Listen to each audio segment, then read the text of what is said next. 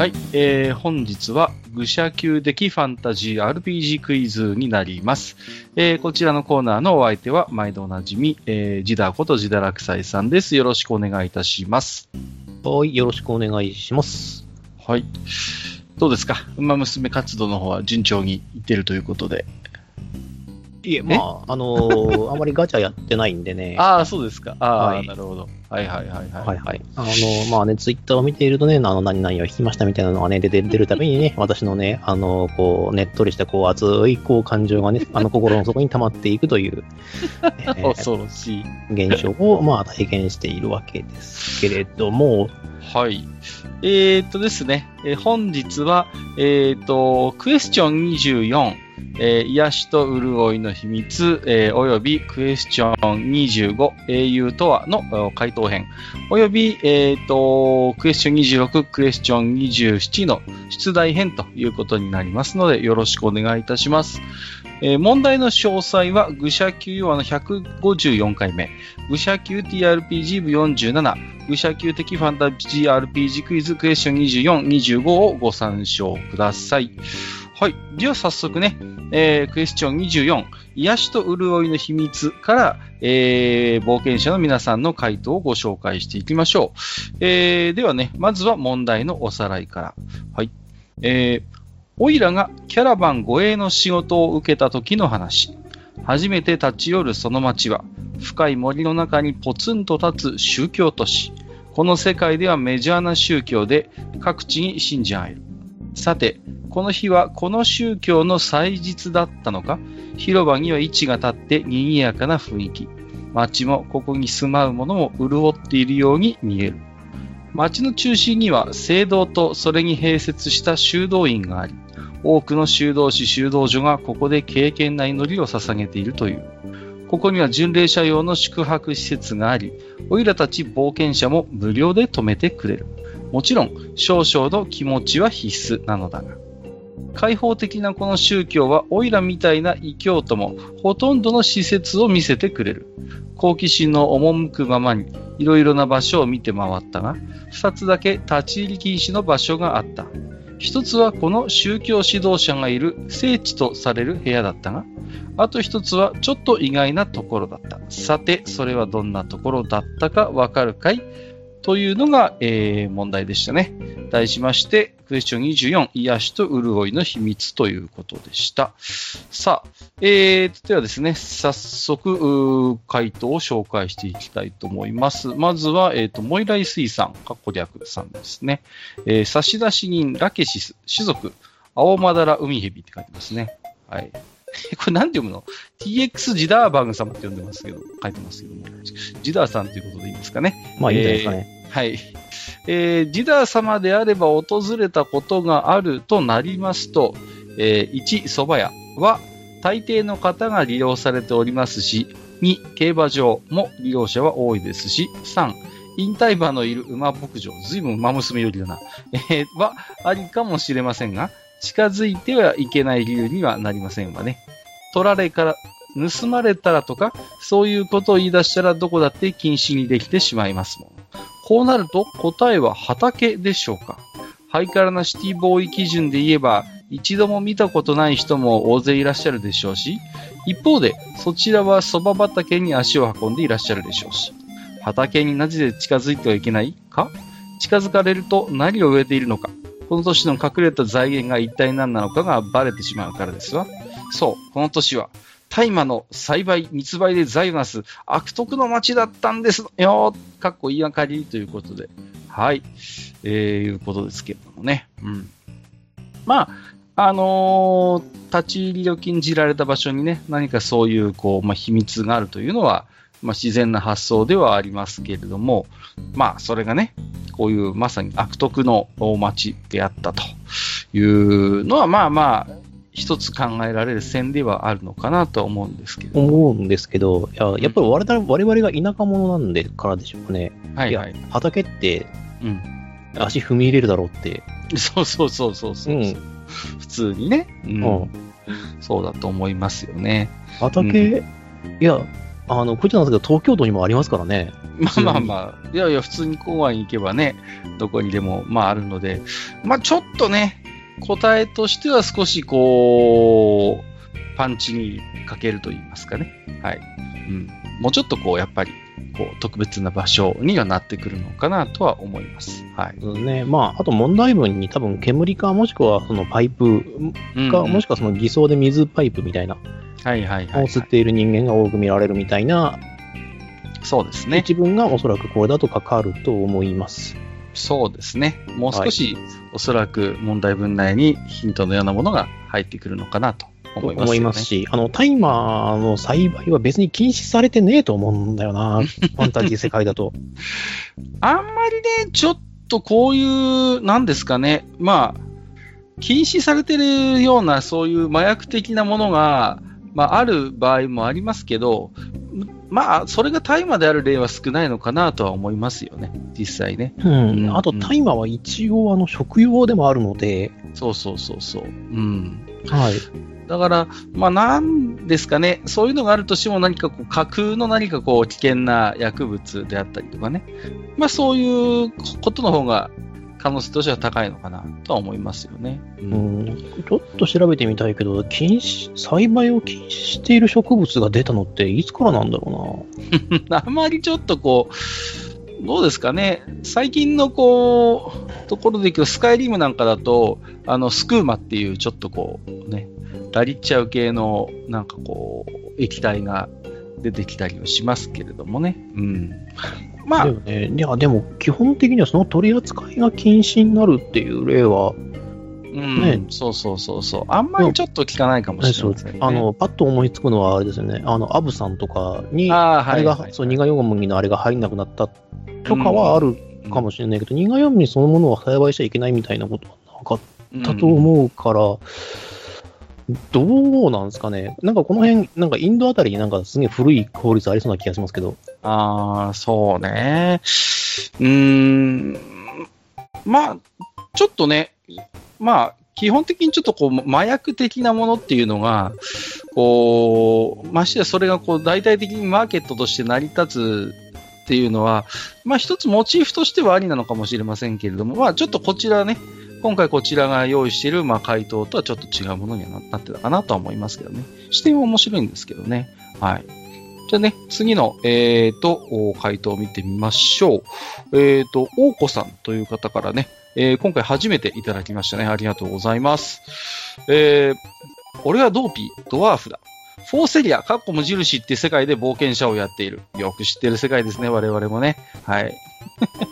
え獲物を追って、えー、森深く入ったらいつの間にかここに迷い込んでしまった。なかなか雰囲気の良さそうな酒場じゃねえか。親父、強いのはあるか？これこれ。これこそが酒よ。エールもワインもいいんだが、俺にはこれが一番だ。グビ。かー、酒が喉を通る感覚たまんねえな。よく喋るやつだってよく言われるぜ、ドワーフっぽくないって。ところでさっきそこで耳に入ったんだがよ、宗教都市で立ち入り禁止になっているところだって何やら面白そうな話じゃねえか。俺にも答えさせろよ。ふむ、宗教上の理由で立ち入り禁止になっているわけじゃねえが、宗教都市にとって大事な場所か。それはあれだな、多分町の水源がそこにあるんじゃねえのか。そう、水源がな。その水源がせき止められたり毒を入れられたりするとひとたまりもないからな。それで立ち入り禁止になっているんじゃないかね。どうだ、当たってるか。おっと、すっかり時間が経っちまったな。楽しい時間が過ぎるのは早いな。マスター、お題はここに置いとくぜ。また来るぜ。ということでいただきました。はい、ありがとうございます。これはね、結構ね、あのー、いいとこついてるかなという気はするんですよね。うんうんうん。まあ、あの水源というのはね、非常にこう大事なものなので、えーまあ、そこがね、もし都市の中にあるならば、まあ、あの守るというのは、まあ、自然な発想なのかなとは、えー、思うんですけれども、うーんと、ただどうですかね、その水源そのものがこう街の中にあるということがどこまであるのかなっていうのは一つありますよね。はい、あと一つの問題なのは、あの深い森の中にポツンと立つ宗教都市なので、うん、あの水源っていうものがそこにあるのかどうかっていうのはかなり微妙なところではありますよね。だいたい水源ってなってくるとこうもう少しこう人里離れた奥深い場所にある場合が常であって、まあ、そこからこう、ね、川なりが流れて、まあ、そこのこうほとりに、ね、こう町が発展する発達するということがまあ多いのかなとは思うんですよ、ねはいはいはいうんうん、もしかしたらそのキャラバン越えっていう五感だけで砂漠をイメージしちゃったのかなそうですねっていう可能性はなきにしもあらず、うんうん、あの砂漠とか乾燥地帯であればもちろんそういった可能性はあるかと思います。そうですね。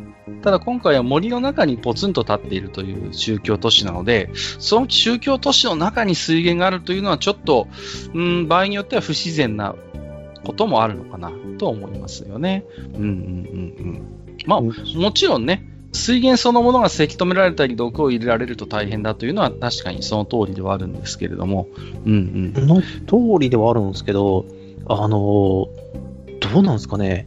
いやあの国家反逆罪クラスの重罪ですけどまあうーんだから大事な水源とかがもちろん大事な場所であることは、まあ、間違いないんですけれども、うん、まあねうーん普通はこうあまり気軽に人が立ち入れるようなところ、それこそ都市の中にあるような場合というのはあんまり多くないのかなとは思います、うんはいまあ、通常の警備はしているだろうけども、うんうんうんうん、立ち入り禁止っていうふうに言い含められるかっていうとそうですね、うん、いやそれだったらやっぱ宗教上の理由がやっぱちょっと絡んでこないと、うんうんうんうん、宗教上ここが神聖な湖なのでみたいな。そうですね。だからと、ね、ちょっと理由としては弱くなっちゃうかな、うん、水源じゃないにしろ何かそこのね何かこう泉みたいなものがあって、それが実はまあ少しこう性的性宗教的なそういう、ねまあ、聖地としてのその意味を、うんうん、意味を持っているっていうんだったら分かるんですけど、一応私の質問で宗教上の理由ではないというふうに、うんうんうんうん、あの断りが入っているので。そうなんですよね、うんはい、だからまあそう考えるとちょっとうーん面白い回答ではあるんですけれども、ちょっと今回こちらが用意した回答ではなかったかなとは思います。まあ実はねちょっとこの回答前半にいいとこ行ってるんですけどね前半いいとこかすってるんですけど実はね、はい、まああのいい感じ近い近いところにはあるんですけれども、うん、ですがねはいたどり着いたところがちょっとこうそれこそえっと水源とちょっと違った場所に着いちゃったかなっていう感じはありますね。はいありがとうございます。次はですね、えっと、はい、根岸改め、えっと、新井さんということでいただいております。えっと、はい、冒険者名はネギリムということで、おなじみですね。いつもありがとうございます。邪魔するよ。ライアンが来たらしいな。ライアーか。また適当なことを言っていたのだろう。あいつはライアン、ライアン・ハーディだ。勇敢な男だが、言っていることは半分で聞いておいた方がいい。え、さっきから何を警戒しているかだって？いや、この店にはモンスターもやってくると聞いたのでな、えー、シーデビルかっこサハギンがいたとまあいい、ライアンを信じれば友好的なわけだからな。今回は宗教の話だな。信仰とはあらゆる人々の支えだが、その支えの源が全て神の加護によるものではないということを知っておかなければならない。神もそんなに暇なわけではないからな。あまり大きな声では言えないのだ。癒しを得る方法としてマジックアイテムを使用する場合があるようだ。ライアンがたしなんでいたタバコのようなものだな。あれも広く好まれてはいるが、栽培方法も生成方法も彼らしか知らない。このエールだって、まあエールはそこまで閉鎖的ではないが、上質なものになると生成方法を知るものが制限されているであろう。何らかの特産品が栽培されているが、宗教的にはあまり知られたくないものだったのかもしれないな。もしくは毒といって蜜を隠すというものかもしれないな。上の立場の人間がよくやる手だということでいただいております。ありがとうございます。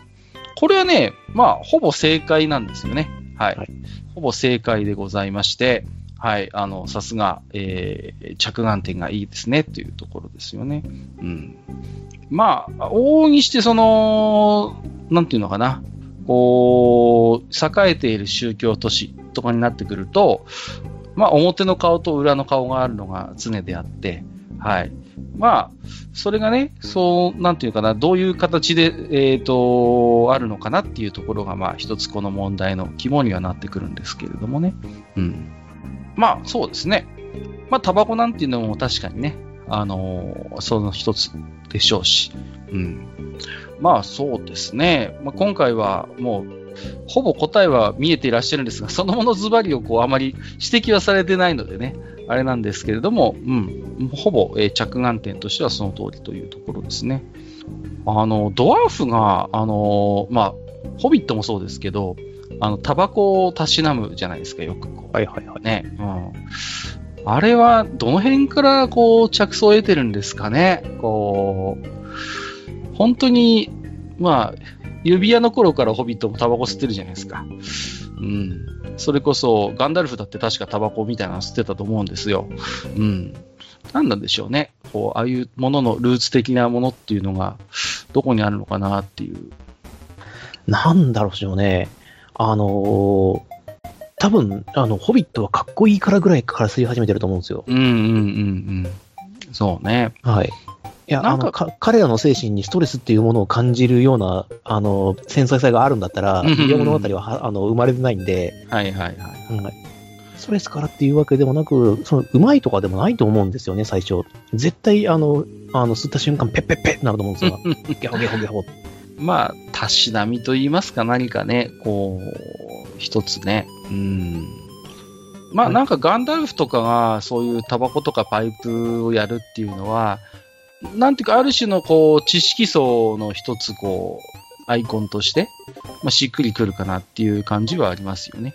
あ、そういう、これは確かに あ, のありますね、うんうんうんうん、やっぱりこう様になるところがありますからね、うんうん、あとドワーフに関してはもしかしたら肺の構造がタールに強いのかもしれないですしねなるほどね、うん、例えば火事や、うん、火事場で働いてる人たちだし、炭鉱にもいる人たちなんで、その粉塵とかタールとかに対して強い耐性を持っているのと、あのパイプそのものにその芸術的な価値を付加するのが好きなタイプの人たちですから。ああ、そうね、そういう工芸品っていうことで考えるとね、うん、はい、うん、だからそういう、まあ、も, もさに道具にこだわるというかね、うんうんうん、そういう感覚は非常にしっくりがきますよね。なんか、はい、で、あの上の方でもあった、えー、とフォーセリアのソードワールドひゃくのしだれにもあったじゃないですか、あの、はいはいはいはい、エシャモを探してきてくれと、はいはいはいはい、はい、まあ、あの鉱石なんですけれども、あのタバコを吸い続けると、あのタールがだんだんその、えー、と石の方に染みついていって、何とも言えない色合いになるという、その育てるパイプに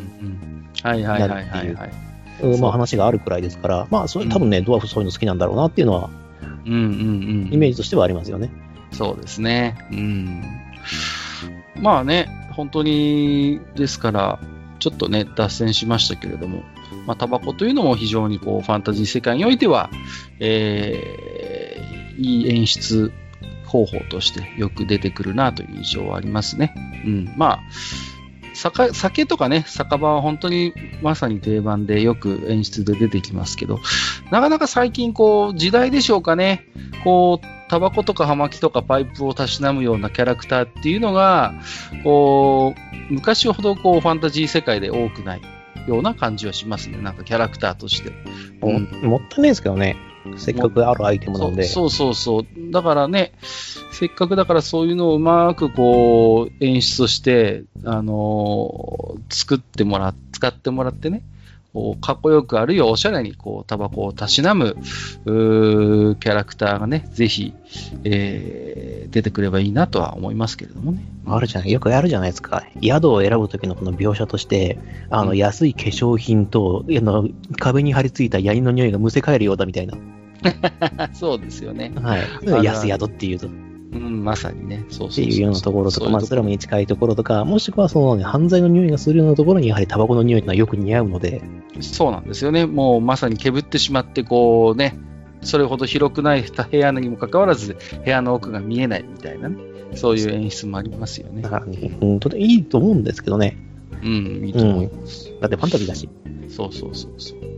さあ、えー、では次の回答いってみましょう。大ボスさんからいただいてます、えー、回答者ゴロツキ総兵ゲンツァオーファル、問題聞いて思いつくのは水源だな。あ、出ました、また水源。宗教っていうのは厄介なもんで、どんだけ有名で無害な宗教であっても、その教えが他教の教義に反していて、異端として敵視されるなんざよくあることだ。祭日で位置が立っていて、よそからの旅人が宗教都市に入り込みやすい状況ってんなら、悪い考えを起こした他教の信者が水源に毒を垂らして、宗教都市にいる奴らを一網大事にとか考えないとも限らねえ。毒入り騒ぎを起こして、あの宗教は神の加護から見放されたのだとかわめいて、その宗教の評判を落とすって手もあるわな。信じる者は救われるって言葉があるが、この宗教のおかげで救われたって盲目的に信じているから、救われているように感じるっていうのもあるだろうからな。信じていても救われなかった実績ができちまったら、敬虔な信徒はともかく、植物的な奴らはその宗教から離れていくだろうさ。そう考えると、まあ、最低限の安全対策ってことなんじゃねえかということでいただいてます。ありがとうございます。うん、はい。ということで、また再びの水源ということなんですけれどもね。うん、はい。まあ、この場合はですね、多分祭日を起こさないというふうに、祭りにならないんじゃないかなっていうのがまずありますね。その、なんだろう、他を排斥するようなその宗教が近くにある場合って、はいはいはい。多分親の敵レベルじゃないくらいに警戒してると思うんですよ。ね、うん、はい、うん、あとやっぱりこうなんていうかな、舞台設定として宗教都市を用意していることの、まあ、やっぱり一つこう意味というか仕掛けみたいなものをこうちょっと考えてほしいんですよね。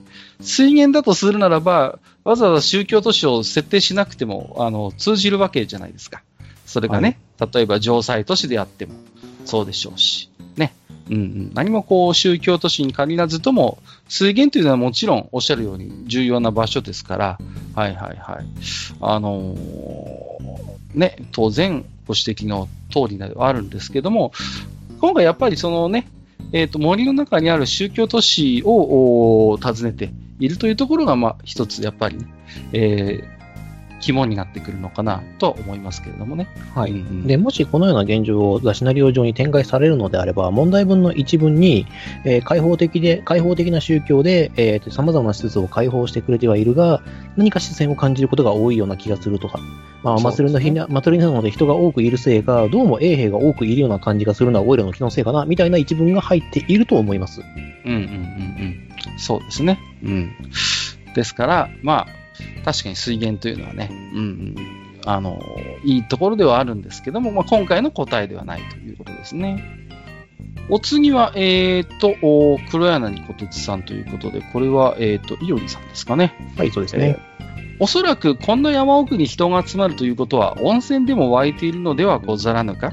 宗教は山岳信仰で、温泉はその恵みということになるでござるな。保養地として栄える要素があるならば、旅籠も多く構え、入浴料や宿代を安く寄進扱いにしても、食事や観光で十分に客、いや、参拝者は町に金を落としていくでござろうからな。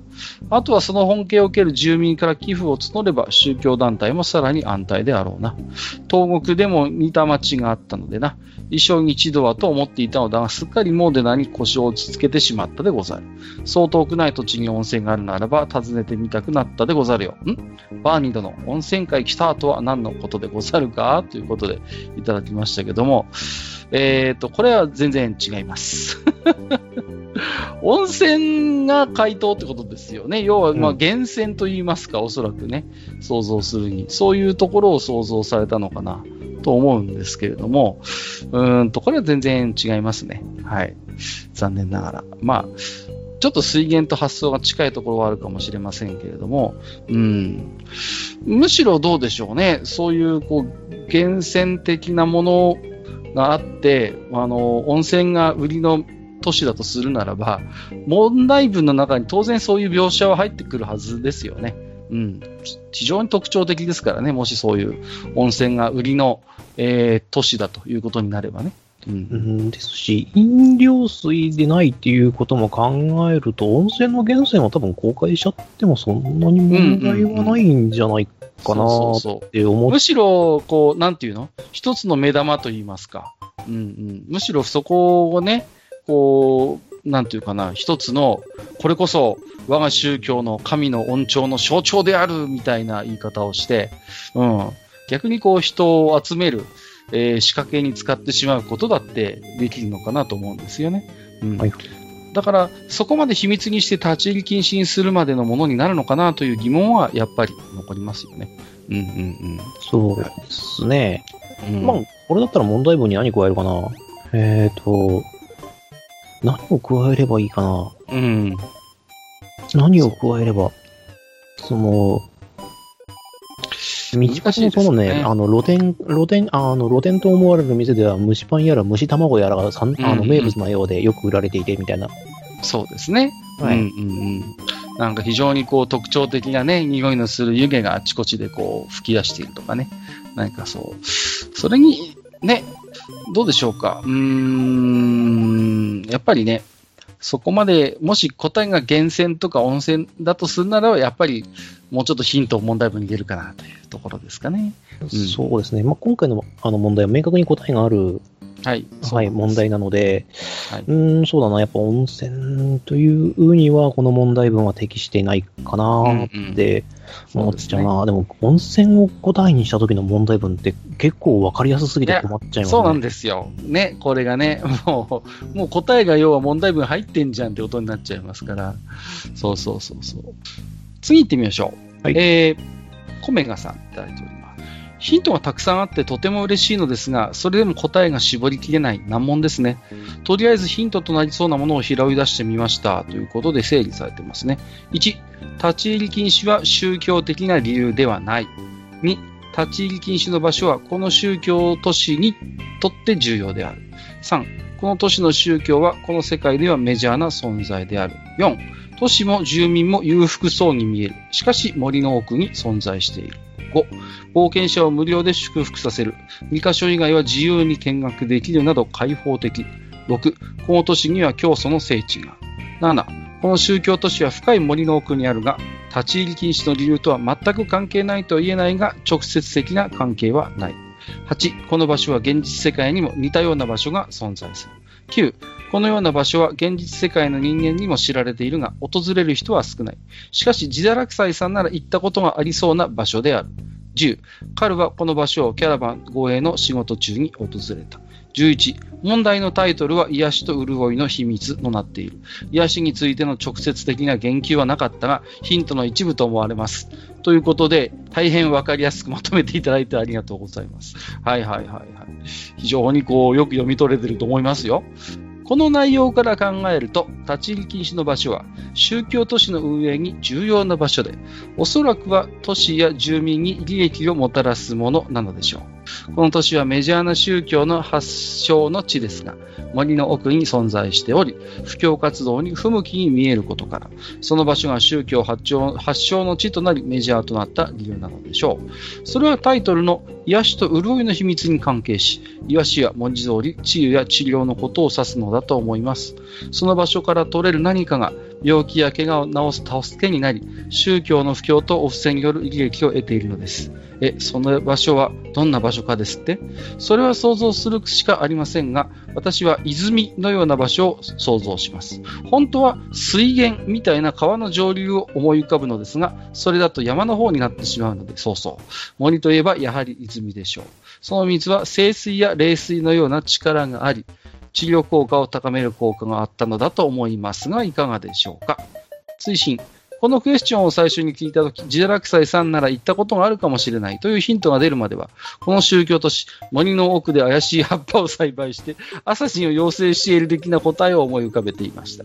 可能性はゼロではないとも思いましたが、さすがに失礼だと思い、今回の回答になりましたということです。ありがとうございます。はい、あのーすごいね、えっと、いつも問題を読み込んでもらって、あの、考えていらっしゃるので、コメガさんは非常に私個人的には、うん、いつも感心しながら回答も読ませていただいてるんですけれども、うん。そうですね。泉のような場所ということで、えー、まあ、どうしてもね、あの、清水や冷水のような力がありっていうことになってくると、やっぱりちょっとかなり宗教的な、えー、なんていうのかな、あの、事物といいますか、はい。そういうちょっと宗教と直接的な関係があると言えるのかなと思いますので、うん、ちょっとやっぱ正直厳しいのかなというところですね。多分ご自身でも気にはしてらっしゃると思うんですけれどもね。はい、あと一歩。あと一歩です、うん。あと一歩ですね。あと一歩です。これはね。あのね、ほとんど合ってるんです。きゅうわり合ってるんです。あのね、文章のね、こことここを変えるだけでも合ってるんです。そうそう、もうね、あの、問題文の読みか、読み込みっていうか、あの、読み取りはもうね、満点なんですよ。ひゃくてんなんですよ。もう、ここまで分かっていれば、あとはね、ひらめき一つなんですよね。うん、本当に。惜しい。惜しいですね。ちなみになんですけどね、私ね、実はね、あのね、ここには行ったことないんですね。ああ、そうですか。なんですけど、ただ、あの、同じようなところには行ってるんです。ああ、なるほどね。はい。はいまあ、それをこれまた、あの、回答した後にお答えしますけども。はい。ありがとうございます。はい。ということで、非常に惜しいとだけ今はお伝えをしておきたいと思います。はい。えー、お次はですね、えっ、ー、と、ウェンディゴ地平線ということで、はい。ありがとうございます。えー、フォッフォッフォ、パンツァーフォー。何言ってるんでしょうか。戦車前進。最初は酒場じゃと思ったんじゃがな。だっての、キャラバンというよそ者の集団がどんな金を持ち込んできているかわからんのじゃから、飛沫の飛ぶ酒の席は遠慮してもらう方がいいじゃろうと。しかし後半に提示されたジダ、ズダー殿、なまってんな、ズダー殿ようのような方でなければ、あまり見たり入ったりした人は少ないという条件に引っかかってしまっての、医療施設もまた同様じゃし、ここは疫学的観点は捨てた方が良さそうじゃの。ここはやはりキャラバンの部分に再び戻るとするかの。深い森に囲まれた都市とは交通の便が良さそうには思えんのじゃが、そんなとこまでわざわざキャラバンが来るのは何が狙いなんじゃ。よっぽど価値のある特産品があるんじゃないのかの。それが何かはヒントが少なくて困るんじゃが、立地からして果物などがよく取れそうな雰囲気のある都市じゃな。じゃが果物そのものでは運搬中に傷んでしまう場合、腐らないものに加工する必要があろう。考えられるのは酒じゃろうな。ワインかサイダーか。果物でなく穀物であれば無理やトウモロコシのビールかもしれん。いずれにせよ運びやすく価値のある特産品なわけじゃから、大規模な運搬能力のあるキャラバン隊がいる間だけでも盗難強盗への警戒を強める理由にはなろう。ちゅうわけで正解は酒蔵じゃ。さてわしも一杯サイダーをいただくとしようかな。フォッフォッフォ、フォックスフォー。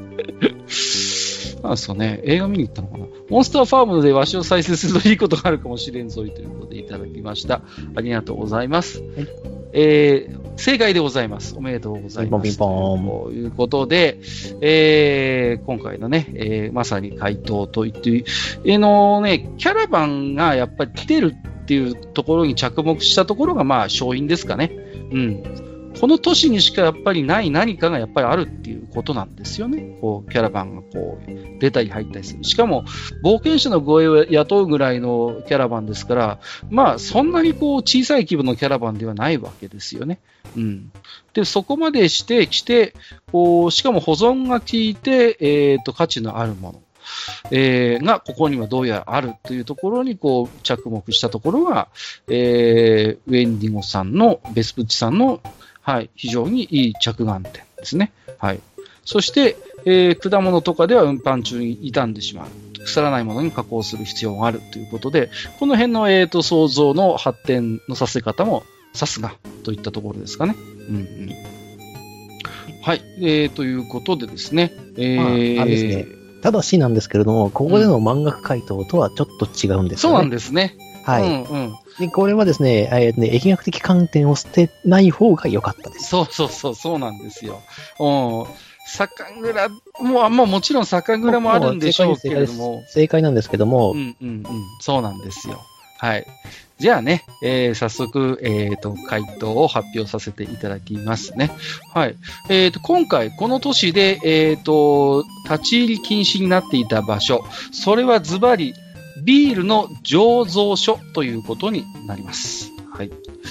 で、えーと、まあ、問題文を見ていただくと、ここでは多くの修道士、修道女が敬虔な祈りを捧げているというね、えー、表現があったかと思います。ここでピンと来る方も多いかと思いますけれども、はい、えー、中世ヨーロッパにおいてはですね、はい、えー、修道士、修道女がですね、えー、非常にこう、工夫を凝らしたビールというのを各地で作っていて、それはそれは重宝されたという歴史がございます。はい。まあ、それこそ、度数のね、えー、低いビールであれば、えー、水代わりのように飲まれていた場所もあるでしょうし、やはりね、えーと、税を凝らした高級なビールというのも作られていて、えー、そういうものはこうおもてなしとかにね使われてたというものもあるようでございます。で、えー、と各地の修道院がですね、えー、自分たちのやはりオリジナルのね、えー、とビールというものをやはりいろいろと工夫と研究を凝らして、えー、醸造していたという歴史がございまして、えー、今回のこちらの答えは、えー、とビールの醸造所ということになります。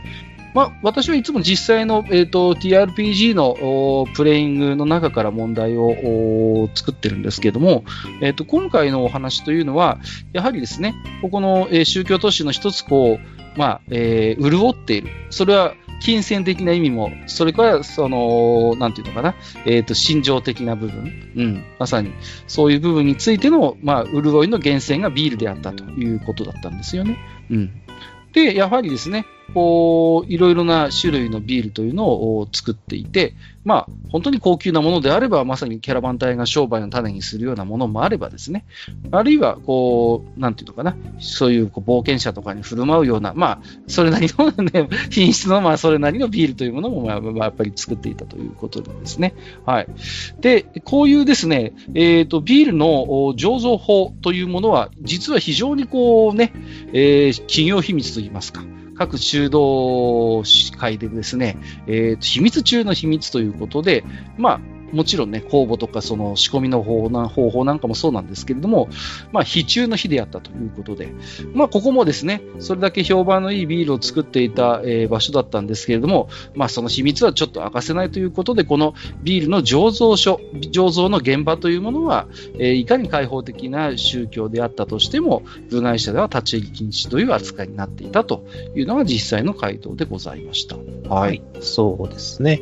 で、えーと、おそらく上面発酵ビールだと思うので、はい、やっぱり他の雑菌が入っても良くないですしね。そうそうそう。そういう、そう衛生的な理由ももちろんあるわけですよね。はい。うんうん。ですから、まあ、あまりこう部外者なんかがこう気軽に立ち入れるような、えー、場所にはもちろんなってないということです。はい。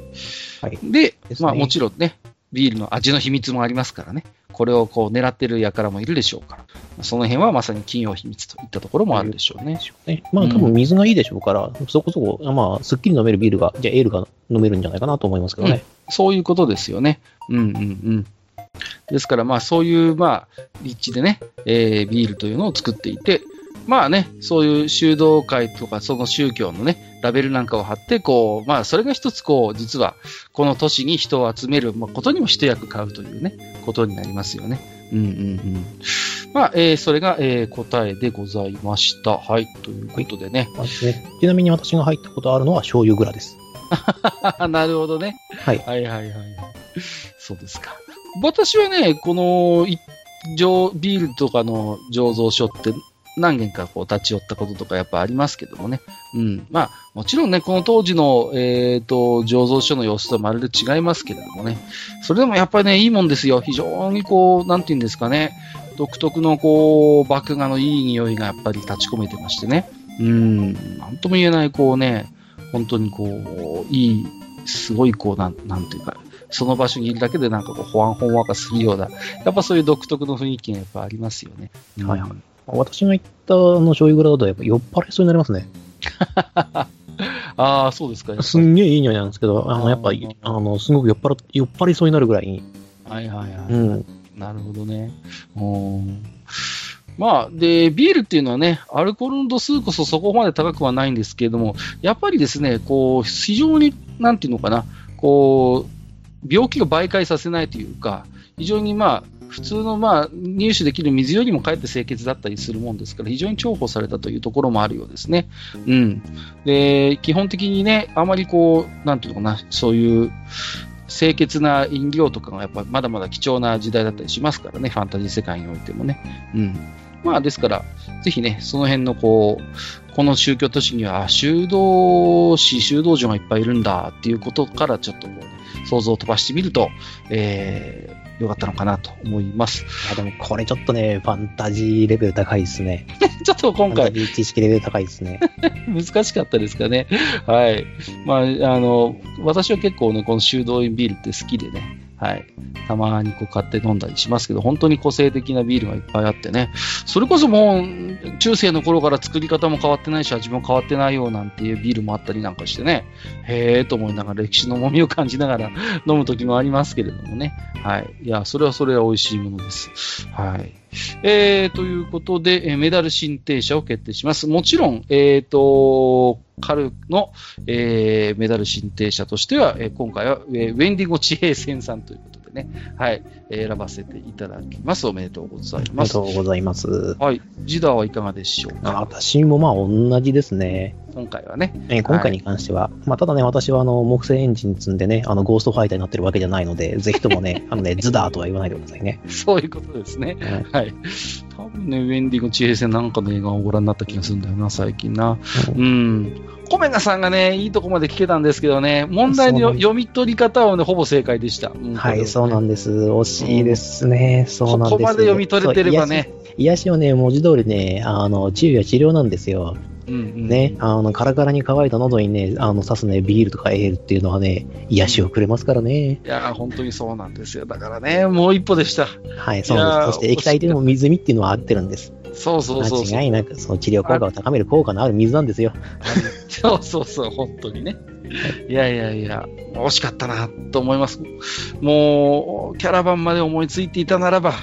あと一歩でした。はい、えー、ありがとうございました。えー、以上、えーと、カルからの出題、癒しと潤いの秘密の回答編でございました。えー、それでは、えー、回答ご紹介の、えー、担当を交代したいと思います。はい、ではここからは、えーと、ジダーが担当させていただきます。クエスチョンにじゅうご、英雄とはに行きましょう。うん、では問題の振り返りから。はい。はいえー、ある夢見る少年の話をしましょう。根物語に様々な英雄譚を聞かされた少年は憧れのまま体を鍛え、剣と魔法を学びました。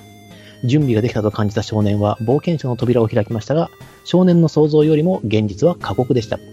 誰にもパーティーに誘われず、えー、一人で受けられる仕事もなかったのです。少年は焦燥に駆られ先輩冒険者に聞きました。剣も扱えるし、火球だって唱えられる。なぜ自分が誘われないのか。先輩は苦笑して答えました。お前さんが今の時代に生まれてよかったと思うよ。にじゅうねん以上前だったら取り返しがつかなかった。と言われました。一体なぜでしょうかという問いになっています。はい。まあ、一見するとね、非常にこう、なんか優秀な剣の使い手であり、魔法使いであり、重宝されそうなね、冒険者に思えなくもないんですが、実際のところは全然、えー、声もかけられない。それがなぜかというところですよね。では回答を見ていきましょう。えーと、ラジオネームバーニー、あと中山の直線は短いぞさんからいただいております。はい。はい。えー、なんだかメタそうね。にじゅうねんまえうんぬんも多分メタい話題だと思うからそっちの線で答えるけど、十分な訓練を積んでのキャラ。ごほん。えー、自分を完成させてから仲間を探すってのはね、まず仲間を集め、集めて全体のバランス、役割を考えた上で職業や技能を選択しないと。えー、剣も魔法もってことは万能型で、逆に言えば飛び抜けた部分がないんだと思うけど、そういうメンバーを後から入れる必要もないしね。どっか型だったらまだワンチャンあるかもだけど、そのもしその分野に担当しているメンバーがすでにいたとしたら、元々の仲間を差し置いてあなたを入れるということはしないでしょうね。たとえあなたの方が優れていたとしても。まあ今の時代はほら、あの電子の海という異次元空間を通じて更新する高位魔法が手軽に使える箱や板が手軽な価格で誰でも入手できちゃうからね。それを駆使すれば仲間も見つかるかもね。ちょっとおめたが過ぎたかしら。大将さんお酒。え条例で酒類が出さないって何それ意味わかんないんだけど。マンボウえ下ネタという答えをいただいております。はい、ありがとうございます。はい。うーん、そうですね。どうでしょう。うーんまあまあまあ、いい答えだと思いますよ。いい答えですよね。はい。うん、その、なんですかね。うん。あのー、まあ、一つこの、パーティーを選択するときにどういう要素を考慮に入れるのかっていうのが一つあると思いますよね。うん。まあ、果たしてこういうキャラクターが、まあ、どこまで必要とされるのかなというところはありますけどね。はいはい。うん、そうなんです。それをね、えーと、考えてみると非常に分かりやすいかと思います。えーと、うん、我々おじさんたちがですね、経験してきた エムエムオー というものがございまして、はいはいはい、果たしてこのようなキャラが誘われるかどうか、うん、パーティーとして、即座に誘われるかどうかということを考えてみてください。そうそう大抵専門職なんです。うん、うん、そうなんですよね。うん。まあ、そのなんていうのかな、メタ的な話っていうことが出ましたけど、まああえてじゃあメタ的な話をしますと、得られる経験点っていうのが限られてるわけですよね。はいはい、うん、そういう中で、えーと、こういう問題文にあったような育て方をしますとどうなるのかなっていうことですよね。うん、その通りなんですね。まあね、だから難しいんですよ、こういうのって。うんだから例えば、まああのー、これ、まあ、ジダーとも話はしましたけど、あのソードワールドっていうシステムがあるじゃないですか、はい、あれってその、まあ、なんていうのかな、そのそれぞれのこう職業の技能の他に冒険者レベルレベルっていう概念があってね、はいはいうん、でこの冒険者レベルっていうのはあのそのどんな技能に限らずその自分が一番こう伸ばしている、まあ、あの技能のレベルにこう設定されるわけですよ。だから、まあ、例えば戦闘に役に立たない政治技能であってもそれを極めてしまうと冒険者レベルとしては非常に高いキャラクターになって、まあ、実は様々なボーナスが得られるっていうことになるわけですよね。システム的にはねシステム的にはそうですね。すごい強力なんですよソードワールドだと。あれもう本当に純粋にダメージから引かれますからね、冒険者レベルの値っていうのが、うん、だからああいう正規システムは何をフォローしているかっていうと、どんなジャンルでありやはり一つの技能にこう熟達している冒険者っていうのはそれだけで一つの大きな価値があるっていう考え方に立っていると思うんですよ、はいはい、だからそれが直接ね戦闘には絡まないファイター技能じゃなくて政治技能とかであってもファイター技能と同じレベルに伸ばしているだけの冒険者レベルというのを獲得できることになりますよね、うんうん、ですからまああのー、そう考えますと、うん、まあ、あのー、分かるよねっていうことになってきますよね。はい。なので、まあ、あの、ほぼ正解に近いと言ってもいいでしょうね。はいはいはい、そうですね。はい。でもですね、まあ、あのここであの答えを出してしまってもあれなので、次の、はいえー、回答の方に移らさせていただきます。はい、えっ、ー、と、ラジオネーム、大子さんからいただきました。はい。えー、俺はドピ、ドワーフだ。トーセリア無印って世界で冒険者をやっている。うん。獲物を追って森に深くかいたら、またここに迷い込んでしまった。どっかにゲートがあるんですかね、えーうん、ちょうどよかった。もう一回ここに来たいと思ってきたところだったんだ。親父強いのを一杯くれ。これこれこれこそが酒よ。エールもワインもいいんだが俺にはこれが一番だって前回も同じことを言ったような気がするな。無意識に同じことを何回も言っちまう年は取りたくねえな。まあ俺はまだごじゅう代だけどなでなんだ前回に引き続き今回も面白そうなことをやってるじゃねえか。何何剣と魔法を鍛え続けた青年がパーティーに誘われない理由か。先輩の今でよかったのはにじゅうねんまえだったらっていうのが気になるな。これは難しいぞ。うまいなこの酒親父同じのをもう一杯くれ。さて推測なんだが冒険者ギルドが設立されたのがここにじゅうねん以内って話じゃねえのか。それより前はこのような冒険者の酒場で各々が自己責任で依頼を請け負ったり勝手にパーティーを組んだりしてな。もちろんそれも悪くね。一緒に冒険する仲間が善人になるな。俺も駆け出しの頃はお世話になったもんよ。ただな一緒に組んだのが悪いやつならどうなる。多分新米冒険者がカモにされる事件が多発してたんじゃないのかな。実力の合わないダンジョンで捨て駒にされたり金品騙し取られたり、それを見かねて誰かが冒険者ギルドを立ち上げたんじゃねえのかな。そのギルドでは、えー、ギルドが登録に来る、えー、冒険者を査定してそこに所属する冒険者の中で希望するものと組めるようにしたりギルドの方で信用できる冒険者同士を組ませるようにしたんじゃねえのか。もちろん防犯上の意味でもな。もしそうならその青年はまずギルドに登録することから始めるべきかな。そうしたらすぐにでもパーティーメンバーが見つけられるだろう。どうだ当たってるか。かぁ、ここの酒はうまいな。おっと、また長居をしてしまったようだ。また来るぜ。という回答をいただきました。はい、ありがとうございます。はいはいはい。おそらくこの方はね、フォーセリア、無印の世界で冒険者やってるということなんで、おそらくはまあ、ソードワールドか、なんでしょう、クリスタニアか、いや、クリスタニアどうかな。あるいはね、こうロードストーンの アールピージー ご経験がおありなのかなと思うんですけども、であればまあなんかいろいろ考えるところもあるのかなとは思うんですよね。うん、はいはい。まあ大子さんというかそのドピはわかると思うんですよ。絶対に。はいはいはい、はい。あのね魔法戦士がねいかに弱い存在かってこと。そうですね。あのまああのなんていうんですかね、よくまあ。ある設定としてやっぱりこう魔法を使うためにはさまざまなこう制約がかかってきますよね。こう、はい、分かりやすいところで言えば あの、あまり重い鎧は身につけられないとか、はい、あるいはこう複雑な動作構えをしないといけないのでやっぱりこう重い装備あの重い剣とか獲物を持てないといったことがあります。あるいは構え直す動作が必要になってくるということがありますよね。うん、ですから非常にそういう意味で言うと使い勝手が悪いんですよね。うん、一見魔法戦士っていうとまあね、なんかリルみたいなのもいましたけれども、なんかすごいこう万能でね、何でもできるようなキャラクターに一見思えてしまうんだけれども、どうでしょう、その実、実際の ティーアールピージー のシステムを置き換えると、まあなかなか扱いにくいキャラクターということにはなります。扱いにくいというより弱いですね。弱いですね。もうはっきり言ってしまうと弱いんです。うん、そうそうそうそう。そうですね。だからさっきの冒、はい、冒険者レベルの話も出ましたけど、やっぱり一つこうね、技能を定めてそれを専門で鍛えているキャラクターと同じ経験点しか得てないとするならば、まあ冒険者レベルでにからさんぐらい差がついてくるわけですよ。これはもうね、もう本当に正直、あの冒険者のレベル、あの力としては非常に差があることになってしまうので、うん、そうですね。で、まあ、あともう完全にあのドーピー相手に話すんですけど、あのファイアボールが使えるってことはソーサラレベルよんなんですよ。無駄ですね。本当にね。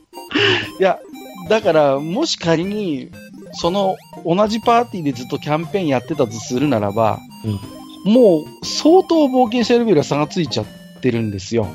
ついてますね。うんで、あの他のパーティーとか ジーエム は困ったと思いますよ。もう他のメンバーの冒険者レベルに合わせた敵を出しちゃうんだけど、あいつがいるからなみたいな感じでね。そうそう。あいつに当たったら簡単に死ぬよなみたいなことが起こりがちなんでね。はい。で、あのー。まあ、世界設定にもよるんですけれども、あの魔法使いで先ほど言いましたように装備制限がすごく厳しいっていうことが多いんですよね。うん、そうそうそうそう。で、あの魔法戦士ってあのウィズ以外だと大体あの装備制限が魔術師純金なもんですよ。そうそうそうそうね。魔術師が装備できるものしか装備できませんということになるんですね。そうなんですよ。そうなるとね、そうですね、あのね、例えばその同レベルの戦士と防御力にね、めちゃくちゃな差が出ちゃうんですよね。うん。いくら剣の技をね、に熟達してたとはいえ、そんなキャラクター前線に出せますかっていう話になるわけですよね。そうなんです。で、先ほども言いましたけども、あのー、まあ、えーとまあ、例文にも書いてますと、ファイアボールが使えるってことはソーサラレベルよんなんですよ。で、同じぐらいまでファイターを鍛えてるんだったらよんじゅうよんなんですよ。ファイターよんもソーサラよんなんですよ。と、うん、いうことは、その同じパーティーにもし仮にいた人間がいたとしたら、ななレベルファイターになるんですよね。これはね、もう、ものすごい差です、これは。はい、あのね、絶望的なぐらいね、そのファイターの代替ができないんですね。うん、できないね。はい、前に立つのもかなり怖いです。そうそうそうそう。はい。だからね、でおそらくそのパーティーにもしね、あのソーサラの専門職がいるならば同様に、まあ、ろくかななぐらいになってるはずですよ。ろく、ろく い, いかないいくかいかないかぐらいですね。いかないかぐらいかですかね。ソーサラはすごい、うん、あのレベル上げが厳しいんで、うん、でもソーサラのレベルでごとろくの違いって段違いですからね。段違いですから、いちレベル違うだけで全然違うんで、ソーサラレベルよんだったら正直ソーサラレベルのごのキャラクターの代わりができないできないです。そして、あのーまあ、いわゆるその知識系のスキルが取れないんですよね。そうそうそう、魔法戦士って。うんうんまあ、政治あのソードワールドでちょっと政治が同時に取れるそのレベル制限があるので、その最低限しかもらえない。ただソーサラはやっぱり政治が欲しいっていうので、ある程度その意識的に上げてる部分があるんですよね、どうしても。うんうんうんうん、ソーサラと政治はほぼセットなので。はいはいはいはい。っていうのもあって、えーと、ソーサラの代わりもできない。前に立つこともできない。厳しいですよね。はい、という、えーと、非常に難しいというのが、まあ、正直なところの、まあ、今回の答えになってしまうんですけれども。はいはいはい。はい、ね、あの、あれなんですよね。あの、一人で受けられる仕事もないっていうふうに言ったんですけど、あの、この青年が望むレベルの一人で受けられる仕事がないんです。そうね。はい。総経験点に対する仕事っていう意味です。適正な仕事っていうのは、一人で受けたら死んじゃいますってなると。うん。なるほど、なるほど。はい。はいはい、そして、まあ、同じ、まあ、先ほどのバーニーと同じ理由で、仲間に入れる理由がなく、仲間に入ってほしいのは、あと彼にとっては下のものになっちゃうんですね。そうね。うん。だから、そういう意味でも、その、どうでしょうね。その、パーティーの非常にこう、場合によっては和を乱しかねないところもあるし、うん。で、俺はこんだけの経験積んだからこれだけの報酬が当然だって言ったときに、そこで揉める可能性もあるわけですよね。実際に、そう、やれることはその今ね、次男が説明した通りですから、積んできた経験に見合う働きができてねえじゃんってことになりますから、うん、いや厳しいですよね。はい、厳しいですね。というわけで、まあ、えーと、ただね、面白いのはね、このゴブリンスレイヤー ティーアールピージー だとね、冒険者ギルドを立ち上げてじゅうねんまえなんですよね、設定上。ああ、なるほど。はいはいはい。それまでは宿だったんですよ。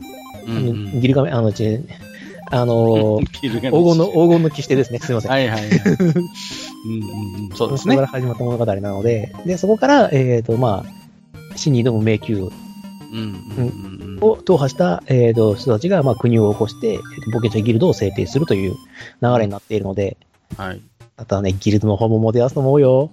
あのルピーさん、あのギルマスになってあのこの子配置してみる配置してみてよあのファイターレベルよん、ソーサラレベルよん。いやーね、まあ最近のね、えー、シーアールピージー ではね、こう、うまいことスキルリセット的なアイテムがあったりしますからね。こう、うん、そうですね、まあ、リビルドルールに期待しましょう。そういうことになっちゃいますね。よし、じゃあ次行ってみましょうか。はい、次行きましょう。えー、根岸改め新井さんですね。はい。はい、行きました。えーと、冒険者はネギリムさんがご代でいます。はい。はい、えー、少し情報が少ないな。冒険者がいるということを考えると、平和であってもそれなりに依頼はあるのかもしれないな。となると、その男に問題があるのだろうな。誰にも誘われないのは実績がないからだ。ギルドが存在している時点で実績に合わせた依頼があるはずだ。英雄に憧れるってのは、まあ男ならそれなりに経験がある。わしも過去の英雄たちに見習って異種族との交流をするようになったものだ。現実はそんな簡単なものじゃなかったかな。自分ができると思うことに挑戦するのも大切だが、できないことを把握することも実は必要だ。男は気づいてなかったんだろうな。自分がどう見られているかっていうこと。誰でもできるということをきちんとできると示していなかったんだろう。若いのに多い話だが、身の丈に合った仕事を選んでいないんだろうな。もしどんな人間でも戦力として必要な時代なら、確かに取り返しがつかない。はい。という、はい。いただきました。はい。えー、はい、その通りでございます。まあ、本当にそうなんですよ。はい。身の丈に合った仕事を選んでないんです、彼は。そういうことですよね。はい。いや、もう、これもね、まあ、もう正解です。本当にね。はい。うん、正解です。あの、まあ、この、まあ、まあ、我々が住んでる司法世界でもよくあるんですけども、ゴブリン退治なんてやってられるかって言っても、お前に回せる仕事それしかないんだよっていうことになっちゃうんですよ。そうそうそう。そうなんですよね。はい。うん、だから、ある意味ではそれを客観的に保証するのがゴブリンスレイヤーの世界で、あのー、発展し、発達してきた、まあ、冒険者ギルドのシステムですよね。等級制をとって、ある程度客観的に、その冒険者の実績というのを、まあ、推し量れるようになってますけど、結局でもあの等級って、冒険者の強さそのものを示す指標ではもちろんないわけですよ、はいはいはい、その冒険者がどういう冒険を経てどういう経験を積んできたことを証明するものになるわけですからなので、まあ、あのギルドとかその国に対する貢献度が等級になっているのでだからゴブリンスレイヤーは実はあの銀等級になれてるっていうそうそうそうそうだからそういう扱いの等級だから今回 の, あの問題文に出てくる冒険者は正直言ってろくな等級持ってないはずなんですよ、はい、白字ですねあ不正です、はい、ですよねはいあの戦士よん魔術師よんの白字ですうわー使いづれ使いづれそりゃちょっと仕事回すの躊躇しますよね、はい、正直だから見合ってないんですよね経験とその力がこれって、うん、すごい不幸なことなんですよやっぱり、うん、でですねあのやっぱりその職業の選択チョイス的にもシナジーが薄いという、うん、だからその辺のセンスのなさっていうのも評価を下げますよねなんでお前そんなそんな伝え方したのってことになっちゃうわけですよねはい伝え方するんですあのですね、うん、まあネギリムならあれだと思うんですけどもこれがもし仮にドワーフで、うん、あの戦士よんプリーストよんだったら引く手あまたですいやー本当にねはいいやいいよこれはね完璧なぐらいに需要を満たしているんでもう引く手あまたですよね引く手あまたです、うん、そういう眼見なプリーストほど重宝されるものはありませんし、うん、前も前も晴れますっていうそうそう戦闘力も期待できます、うん、はい エムピー タンクもあの芳醇にございますとそうそうそうそういやこれはもうねそれなりの報酬支払ってでもまさに一等に加えたいキャラクターになるんですがそうじゃないんだよなっていうねだからシナジーですよねやっぱりねシナジーがねなぜファイターとソーサラ伸ばしたのっていうことになっちゃうわけですからそうそうそうそうこれねだからその辺のやっぱり親和性はありますよねお、はいうん、で、ファイターとソーサラーを同時に伸ばそうと思いついた時点で、こいつは冒険者としてのセンスはねえってことになりますから。そうなんです。あの、あれですね、あの、ワマンチの素質はないですね。ないない。ないから、正直だから、実力以下の力しかどうせ発揮できないんですよ。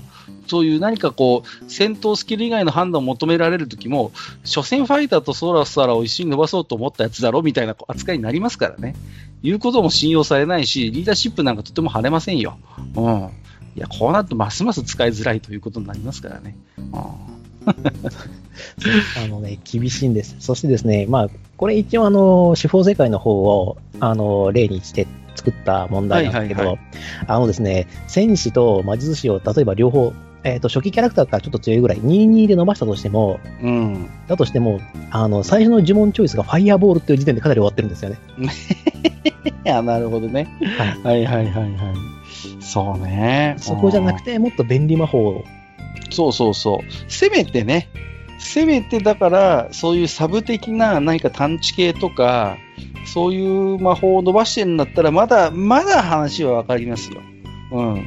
だけどバリバリのソーサラーの使うようなやつから取っていくっていう時点でやっぱりセンスはお察しなんですよね。はい、残念ながらお察しっていうことになります、うん、だ, だから君は一体何がしたいんだいっていうことになっちゃう、ね、そうそうそうそう。やっぱ冒険者としてのやっぱりコンセプトが見えないっていうことが大きいでしょうね。大きいですね、うん、あの語れば語るほど残念な青年なんですけれども、じゃあ次の方に行ってみましょう。はい、はいはい。えーとラジオネーム大ボスさんですね。えーと回答者、えーとティラノの中の人ということになってます。なので今回は、えーと大ボスさんの答えになっております。なるほど。えーと今回はメタで回答させていただきましょうか。なんか問題を聞いたら、えーと愚者級聞いて面白かったからルール買った、キャラ作った、キャラ設定もバッチリ、でも遊ぶ予定がないってなっていた自分が思い浮かびましてそうして置き換えますと、一人用の依頼過去セッション募集なんてない、周りからセッションに誘われることももちろんないっていう状況ですかね、この冒険者君は。うん、まあこれがにじゅうねんまえだったらネットツールも今ほど普及しないわけですから、声をかける相手は周りの友人だけど、興味を持ってくれるとは限らない、ルルブを買わせるのも気が引けるってなって憧れのも終わるんでしょうね。私の場合は自堕落祭 ジーエム に、えー、キャラ作成ツイートを拾ってもらうこともお声を掛けいただくこともなく、えー、愚者級のセッションに参加することもなかっただろうな。いい時代になったものですでは最後に冒険者君に一言、自分から手を挙げましょう、とにかく声を上げましょう、誘われないなら ジーエム をやってでも誘いましょう、えー、特別な賞なんて何にもないので、ぜひ一歩を踏み出しましょう、もがいていれば運よく、えー、道が開ける場合もあるのです、という答えをいただきましたありがとうございます。はい、ありがとうございます。まあね、非常にまさにネタメタ的な、えー、回答にはなってますけれどもね。はいはい。まあ、なんでしょう、まあ、合ってるっちゃ合ってるんですよね。まあ、まあそうですね。こうこれが例えばコンベンションではキャラ持ってて作りましたって言って、いや、やめてよ、今今が一生懸命やりましょうってなったら、お前と組むのか、そうかってなると、まああの俺みたいな極度な物好きじゃない限りは一緒に組んでくれないでしょうからね。あ、だってまさに僕の作った最強の魔法戦士のキャラシー持ってくるわけでしょ。あ、そうですね。あ、きついよ。あの多分ね、設定もですね、あのがっちり書かれたものがバッてくる。ああ、そういうのはね、そうきたきたなって。いやいやいや、あのなかなかです。いや、いたけどね、そういう人ね、いましたけど、よくいたよ、あの頃は。うん。だって事前にさ、こうそれこそね、ネットもない、ろくにない頃の話ですから、もうだからまさにコンベンションであって、もうその場でこうさ、こうざっとキャラシー目を通して、うん、じゃあ一緒にやろうかとか、うん、今回はごめんなさいの世界ですから、厳しいと思いますよ。僕だったら断ると思いますよいや、ちょっと正直すいませんって、例えばね、そう今回冒険者レベルちょっと高めにご、ろくに設定してるんでみたいな感じでね、よんじゅうよんだとなみたいな、しかも遊んでもらうにしても、もうどっちか捨ててもらうしかないですよと。基本的にファイターとしての活躍とソーサラーとしての活躍を同時に今回のいっかいのセッションでできると思うなよっていうことになるわ、なるわけですからね。うん、まああとね、後半に大ボスさんの熱いメッセージが入ってましたけどもね。そう、まあ、こんな冒険者であっても本当に愛着があってやりたいならば、まさに自分がね、あのー、本当に手を挙げて、あのーね、自分から声をかけて、そうやってこうやっていくぐらいの気概がないとね、なかなか正直誘いにくい、えー、キャラクターになってしまっていることは間違いないのでね。はい。回数回そのですね エムエムオー で考えていただけるとですね、非常にわかりやすいかと思います。まあまあそういうことです。中途半端なキャラはいらんのです。あれで設定としてね、そういうこうキャラクターを作ってっていうのは、まあロールプレイとしてはもちろんありなんですけども、それができるのって長年一緒にやってきた ジーエム とか仲間プレイヤーキャラクターに、しかも事前に今回ちょっとこういう特殊な設定のキャラだからっていう話を通して、それで了解をもらった上でないと多分できないと思います。うん、そういうちょっと特殊な出自でみたいな、うん、ことだったらまあ理解はしてもらえるかなと思いますけども、なかなかちょっとねポットでのキャラとして僕誰か誘ってっていう感じでのキャラクターとしては、まあ正直見込みは薄いかなって感じですね。はい、そうですね。まあなので、うーんやっぱね厳しいよね。うん、これは厳しいよね。はい、ほんまに。というわけでまあ次の回答いきましょう。はい。はい、えー、グランコテさんからいただきました。えーと冒険者名仮面あ覆面をつけた侍風の女。うん、ぎゃ逆転拙者より逆転王でござる。えー、その青年は滑級ではなく逆転を習得すべきだったでござるよ。さすれば引く手あまたの大活躍でござる。んそこの女魔術師殿、それだと見た目パサーじゃないイオリン。で、その他がこれをやれと。えー、ここでジダーがスコップを振り上げていることに気づく。はい、ごめんなさい。えー、おとなしく覆面を外したイオリン逆転王は静かに床に正座しました。反省。というふうにいただいております。まあ、はい、もうこれは、はい、ネタ回答を落ちということで。ネタ、ネタ回答なんですけども、これで正解なんです。要するにシナジーのある、シナジーのあるスキル習得をしましょうという。そうですね。はい、はい。いや、本当に、まさにそうですね。これは。うん。まあ、もうそれ以上のコメントはないです。それ以上のコメントはないっていうのはあるんですね。まあ、そうなんですよね。で、まあ、あの、今回のシナリオ作成に関しては、その、やっぱり地方世界の方を、えーと、ベースにしたっていう話をしたと思うんですけれども、はい。あの、新幹線地に外れがないっていうふうに言ったんですけど、新幹線地に外れがない理由がもう一つあって、うん、必ずだいいってヒールなんですよ。ああ、そうね。はい。そうそうそうそう。だ、だから絶対こう、ね、そういう重宝される、もう、あの、なんてシチュエーションが約束されてますからね。約束されてるんで。で、もう正直、うん、プリーストは別にいくらいても困らないんで。困らないんですよ、それは。はい、あだから、なんでしょうね。結構プリースト色って奥が、奥深いクラスでもあって、まあ、割と初心者でも活躍の場所が想像しやすいので、ロールしやすいっていうのもありますし、逆にこうベテランが演じてもらうと、こうなんか非常にこうそれはそれで味のあるロールプレイが期待できる。うん。だから結構なんていうのかな、いろんなこうリプレイとかあの読んでても、割とベテランのプレイヤーはプリースト結構選びがちですよね。割と。そうなんですよね。うん、まあ先ほどから言ってるんですけど、新幹線士が安定な理由があって、あの例えば。あの、ごたいにとかでもいいんですよ。ああ、そうね。そう。わざわざよんたいよんにしなくたっていいのよね。はい。うん、あの、例えばその不バランス、どっちの不バランスでもいいんです。ファイター伸ばしても、うん、プリースト伸ばしても、どっちも邪魔にならないんですよね。うん、そうそうそうそう。そうね。まあ、よんたいよんも強いし、ごたいにも強いし、にたいごでも強い。そうそうそう。っていうのが、その新幹線士の特徴で。うん。お手本もいるしね。何でしたっけ？ロードスで何かいませんでしたっけ？グリーバスでしたっけ？なんかいませんでしたっけ？グリーバスはありますね。うん、まさにこう、お前、お前メインどっちだよ？ファイターなのかよ？プリースなのかよ？みたいなキャラクターっているじゃないですか、やっぱり。います、います。うんうんうん。やっぱり演じやすいし、重宝されますよね、そういうキャラクター。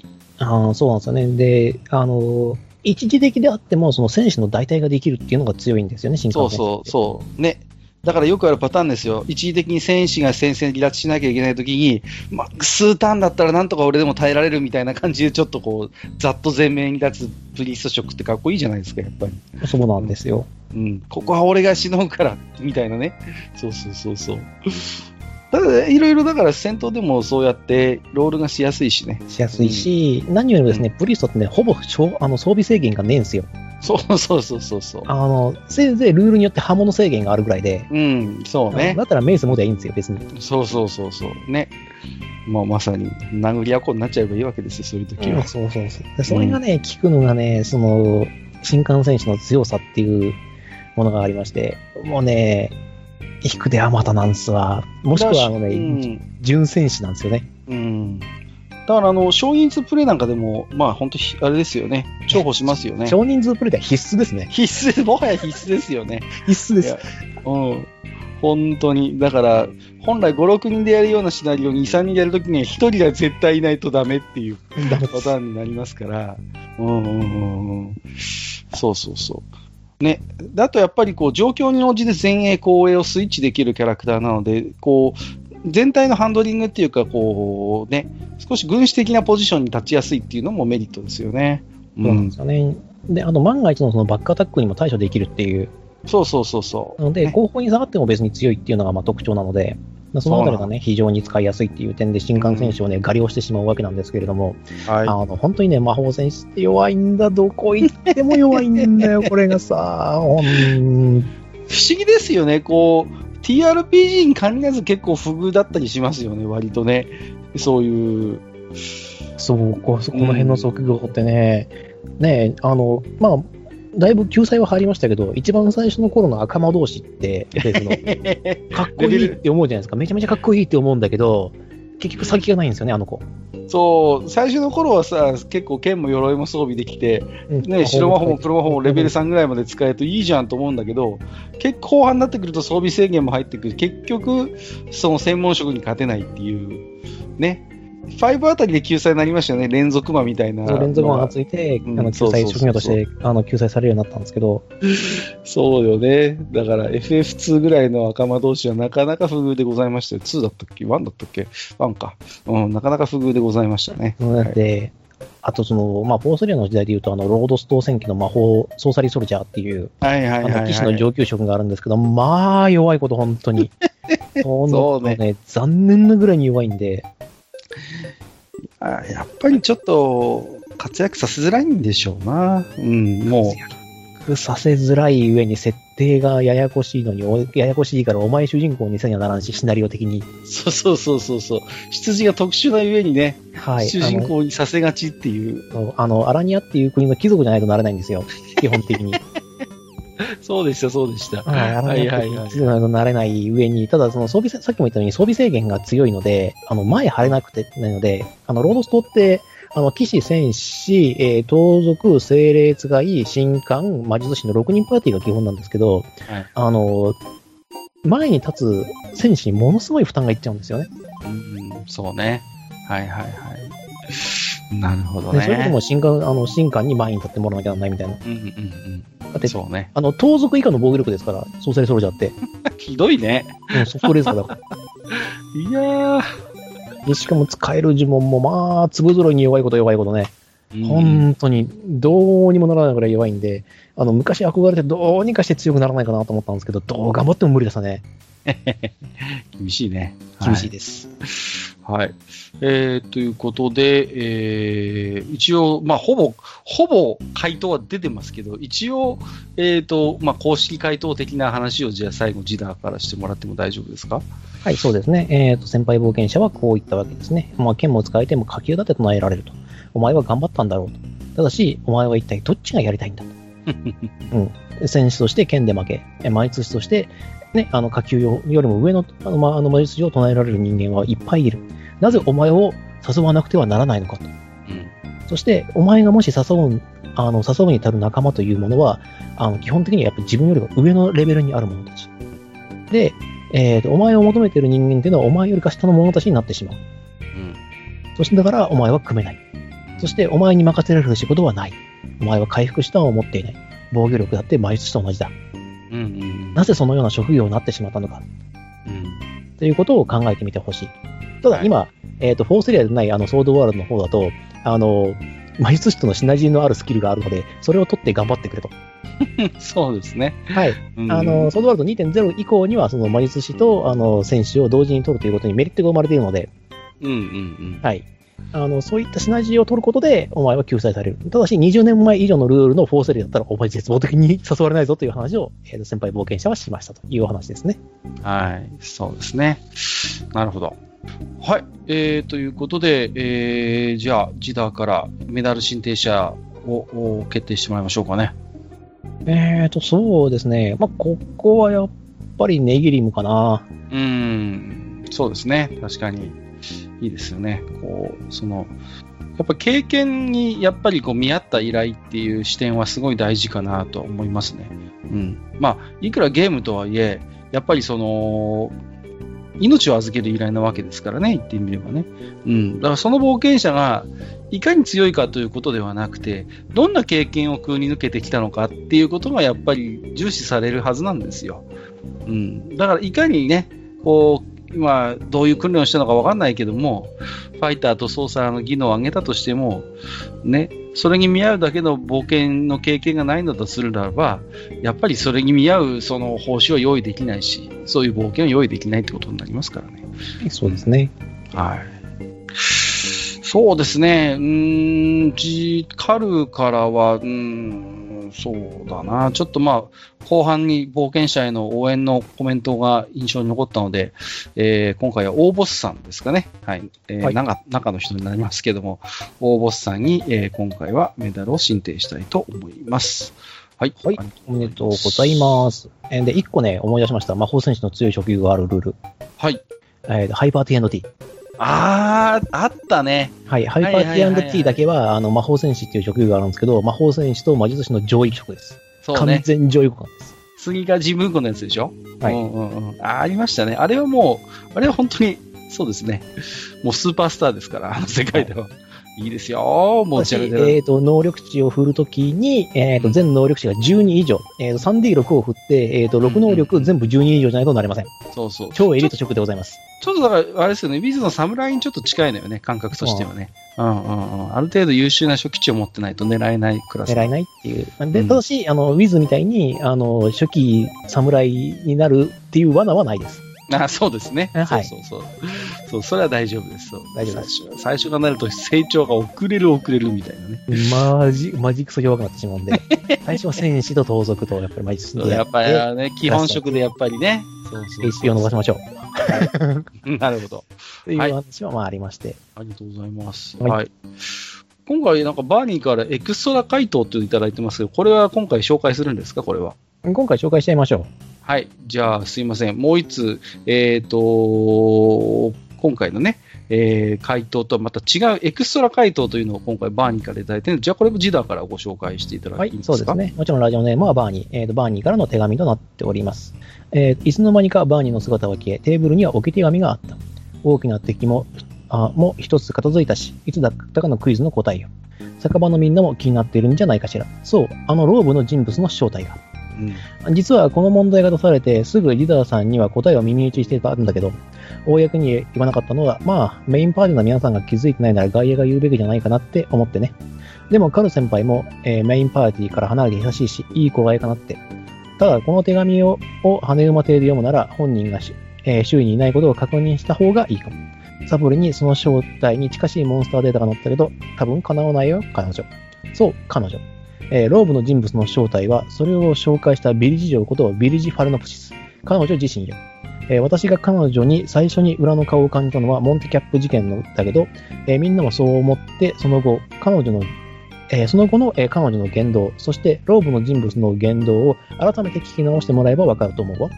なんで私がそんな場面を見聞きしようし、使用したのか知ってるのかって、えー、観察していたのはあなただけじゃないってこと。深淵を覗く、深淵に覗かれているのだ。あれ違ったっけまあ、この前は助かったわ。ありがとうね。この手紙は読み終わったら燃やしておいてちょうだい。じゃあね。という、えー、答えをいただいております。はい。はい。これは、えっと、あれですね。ゴブリンスレア ティーアールピージー のリプレイの方でなんとなくこう ジーエム としてクイズにしてたこと問題ですよね、これはね。はいはい、そうですね。うん、あのー、銀の月亭に、まあ、行って、えっと、紹介された。はい、ローブの人物の正体は一体誰だったでしょうかということだった。あった。はい、あります。はい、えー、そうです。えー、正解は、えーと、ビリジ・ファレノポシスさんですね。おー、なんと。はい。そうだったんですね。はい。はい、えーと、彼女自身は仕掛け人となっております。ランナーです。うんうんうんうん。はい、なるほど。おー、はい、えー、その辺はちゃんと設定があったんですね。あります。えーと、彼女は、えーと、カマキリの虫人。うんうん。うん。なんですけれども、えーと、カマキリって知ってますかね？ん？カマキリって、はいはい、あの、はい、お腹の中にね、ハリガネムシが入ってるんですよ。はいはいはい。よく聞きますね。はい、つまり、えっと、虫人の、あの、カメラの、あ、カマキリの虫人は、体の中に虫を入れることに抵抗がなく、その技術を持っているということになります。なるほどね。はい。ああ。なので彼女自身は虫使いであり、そして武術家でもあるという、えー、と仕掛け人になっています。表の顔は受付嬢、裏の顔は仕掛け人です。おー、なるほどね、はい、いや私は全然ピンときませんでした、あの音源編集しているときは。、はい、なので、えーとえー、と彼女というかそのローブの人物というのは手を出していないはずです。あ、なるほど。手を出すとコインを受け取るみたいなその動作は一切出していません、はい、あ、バレるからです。あ、バレるからね、はい、なるほどね、はい、いや私もなんかすっきりしました、これは。えー、詳しくはですね、えー、ゴブリンスレイヤー ティーアールピージー の方で、えー、出題してますので、はい、えー、あのぜひともあのこの辺りのくだりを確認しながらやっていただけると、まあ、ジーエム マスターがちょこちょこそんなことを考えながら受け答えしているというのは見て取れると思います。わかりました、はい、えー、ちょっと聞き直してみたいと思います。えー、ありがとうございます。ちなみにどの回でしたっけね、ちょっと今こうざーっと見てるんですけど、どの回だったっけ、どの回だったかなと思ってね、今ざーっとどこの依頼だったかな、えー、ざーっと今ね、要はね、しこたまあるもんでね。そうなんですよ。どこだっけなと思ってね。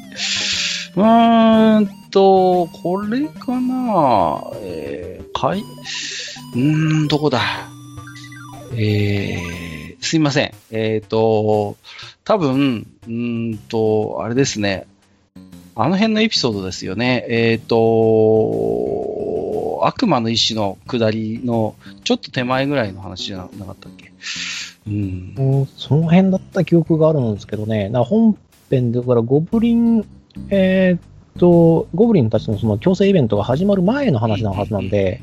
そうですよね。はい。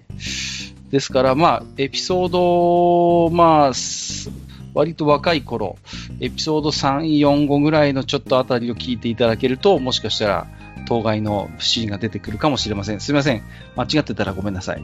えーはい、私もだいぶ昔の話なので覚えておりません。はい、もしよろしければ、えー、聞き直してみてくださいということで、はい、では、えーと、少し遅くなりましたけれども、ここからは出題編ということになります。えー、今回もカルからいちだい、ジダーからいちだい出題をさせていただきます。えー、基本的にカルはね、割と簡単な問題、まあ、今回そうでもなかったですけど、えー、ジダー枠は応用問題ということにはなっています、一応。じゃあ、えーと、カルからの出題。クエスチョンにじゅうろく、題しまして、迷惑な同伴者というお話。最初はよくある依頼だった。この町の領内の外れにドラゴンが住み着き、時折周辺の村を襲うという。報酬の相談も終えて、旅自宅を整え始めたオイラたちの前に現れたのは、見るからにひ弱そうな魔術師前とした老人。聞けばこの国の宮廷魔術師。ドラゴンの生態をその目で確かめたいと言って同行を願い出てきたのだ。足手まといになるからダメだとオイラの仲間の女戦士が断るが、どうしてもと言って聞かない。結局領主も諦め顔で、この宮廷魔術師を同行させてくれと条件にしてしまったので、しぶしぶ同行しても、同行してもらうことに。冒険や戦闘の経験はないというローマ術師、道中でもすぐ休憩したいだの、変わった薬草を見つけてはその場で半日も動かなかったりと、とにかく手がかかる。キャンプ中はしきりに何かの記録をつけているようだ。それでも今回のドラゴン討伐、結果的には成功し、このローマ術師のおかげもあってか、本来約束された報酬よりもかなり価値のあるものを入手することができた。さて、それは一体何かというのが問題ですね。これがカルからの出題。クエスチョンにじゅうろく、迷惑な同伴者というクイズです。はい。はい、えー、いかがでしょうか。じゃあ何かヒントになるようなことがあれば。はい。えーと、ドラゴンが住み着き、時折周辺の村を襲うということですが、実害は出ていますか？実際に実害が出ていたと思ってください。はい、わかりました。えーと、では、この辺が難しいところだな。えーと、えーと、ローマ術師、えーと、ドラゴンの討伐というのは、えーと、はい、ドラゴンを倒したということでよろしいですか？はい、えーと、このパーティーは結果としてドラゴンを討伐したことに成功しました。はい。うん、ふんふんふん。なるほど。で、ローマ術師のおかげもあって、本来約束された報酬よりもかなり価値のあるものを入手することができたということですが、はい。はい。えっと、ローマ術師は戦闘には役に立ってないということでよろしいですかね。ローマ術師は、えーと、戦闘の経験はないんですが、やはりその、さすがに魔術の知識が蓄えてきたので、あの直接戦闘には貢献はできないものの、様々な、えー、便利な魔法は、えー、習得はしていたようですね。それは冒険の途中で確認できたと思ってください。ですから、はい、実際のところ全く役に立たないその人物であったかと言われると、そうではなかったということにはなりますね。まあ、ですから研究者タイプの魔術師だったと思って、で研究者としてはかなりハイレベルな、えー、魔術師だったと思ってくださった結果です。なるほど、えー、どうしようかな。あんまりこの辺突っ込みたくないところを突っ込みたくなってきてる。え、まあ、答えにくい場合は答えにくいって言いますじゃあ。あ、そうですね。えーと、ドラゴンの討伐で、えーと、得た報酬っていうのは、ドラゴンが溜め込んだ宝物も含めますか？ドラゴンが溜め込んだ、えーと、宝物も持ち帰りましたが、えーと、その多くはその近隣の村から、えー、奪い取ったものでしたので、そういうものは返還してますね。それとは別に、えー、国から報酬は出ていたと思ってください。なるほど。こんなところかな。あんまりここ突っ込む、うん、ここを突っ込みたくないところがあるんで。はい、いいところだと思います。はい。はい、ですので、えー、ぜひ皆様、想像の翼を広げてですね、えー、本来約束された報酬よりも、このローマ術師、迷惑の同伴者を連れて行ったおかげで、えー、手に入れることができた価値のあるものとは何か、ぜひ考えてみていただければと思います。はい。では、以上がカルからの出題枠でした。では、ジダーからの出題をお願いいたします。はい。えー、クエスチョンにじゅうなな、優れた鍛冶屋とはですね。うん、えー、これは知り合うことができた古の鍛冶屋から聞いたお話です。今となっては伝説の中でしかお目にかかれないような武器にも制作者はいるわけですが、古の名将に弟子入りしたとき、師からこう問われたそうです。えー、師はこう言いました。優れた武器とは何か。えー、弟子はこう答えました。伝説に歌われ、金融詩人によって伝わり、書物の中に残る武器です。すると、えー、師はこう答え、えー、こう問いかけます。えー、お前はいずれ切れ味に優れ、折れず、曲がらず、扱いやすい刃を打てるようになるだろう。それは優れた武器ではないのか。弟子は師を伝え、あ、弟子は、えー、師が伝えたいことが分かりません。えー、困って沈黙していると師はこう言いました。えー、今はまだ腕を磨き続けるだけで良い。だが必ず我が問いかけを思い出すことが、時が来るだろう。えー、その時に答えが出ておると良いな。えー、季節が一巡することをひゃくを数え、独り立ちした鍛冶屋は師の問いかけの答えを手にすることができました。その答えとは一体何でしょう。はい。ということになります。ありがとうございます。はい。えーまあ、これは、えっと、正直、答えいくつかあってもいいかなと思ってる。そうですね。まあ、だから、それぞれの回答者の思う優れた鍛冶屋とはっていう回答でいいんじゃないですか。だと思います。うんうんうん。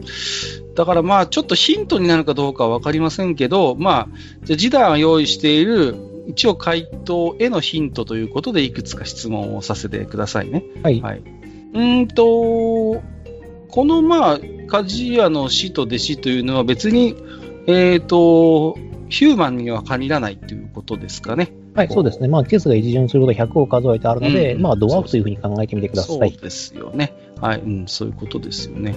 うん。あとはそうですね。